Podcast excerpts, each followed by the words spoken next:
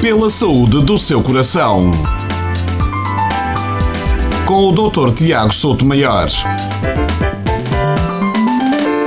Hoje vamos falar sobre exames auxiliares de diagnóstico em cardiologia. O que é que são e para que servem?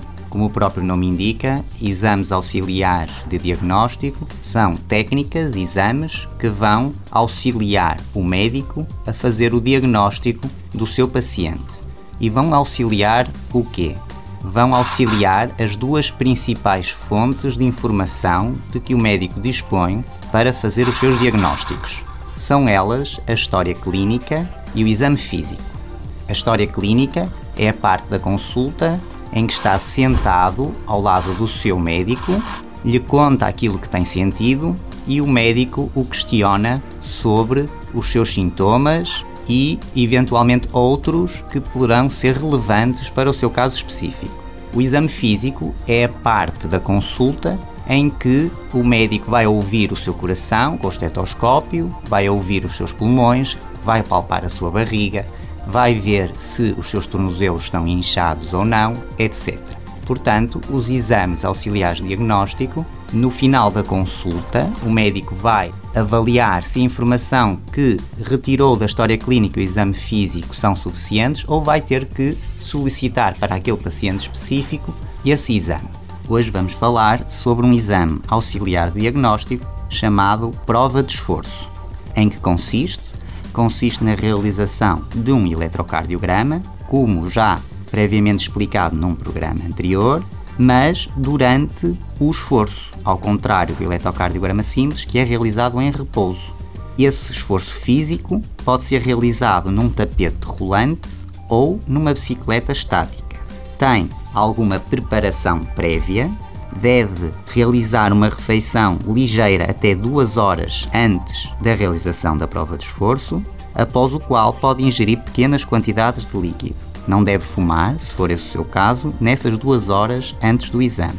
Poderá ser necessário parar de tomar alguns dos medicamentos habituais. Nesse caso, o seu médico assistente terá avisado com antecedência. Deve levar roupa e calçado adequado, uma vez que vai praticar exercício físico. É um exame, ao contrário do eletrocardiograma em repouso, que tem riscos. Como tal, existem contraindicações para a sua realização. Essas contraindicações vão ser avaliadas pelo seu médico assistente na altura em que pede o exame e, no dia da realização do exame, o cardiologista que acompanha o seu exame vai novamente verificar se existe alguma contraindicação. É um exame que demora cerca de 30 minutos, incluindo o tempo de preparação e o tempo de exercício físico. São colocados elétrodos em contacto com o seu corpo. O que são elétrodos podem ser autocolantes, podem ser ventosas, podem ser pinças. E para que servem? São a parte do dispositivo que está em contacto com o seu corpo e vai recolher a informação do funcionamento elétrico do seu coração. O seu coração, tal como a sua casa, tem um sistema elétrico e é possível detectar essa atividade elétrica com os elétrons que ficam em contacto com a sua pele. Esses impulsos elétricos vão ser depois conduzidos através de uns fios para um aparelho que vai transformar num traçado que vai ser impresso e, por final, vai ser interpretado por um cardiologista.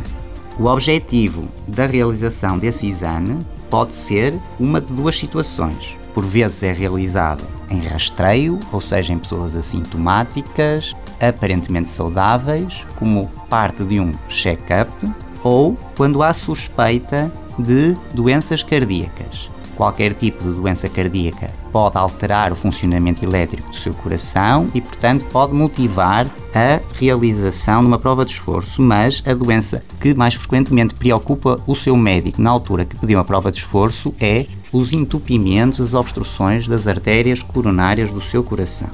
Em conclusão, da próxima vez que o seu médico assistente solicitar a realização de uma prova de esforço, já sabe que vai dirigir-se a uma clínica vai ter que despender cerca de 30 minutos do seu tempo nessa clínica, onde além do tempo de preparação tem cerca de 10, 15 minutos, que é o tempo de duração específica do exame. É um exame que exige alguma preparação, mínimo desconforto e os riscos serão previamente acautelados pelo seu médico de família e pelo cardiologista que acompanha o exame. Quanto ao motivo, o seu médico assistente é a pessoa ideal para lhe explicar, no seu caso específico, o motivo pelo qual está a realizar este exame. Pela saúde do seu coração. Com o Dr. Tiago Souto Maior.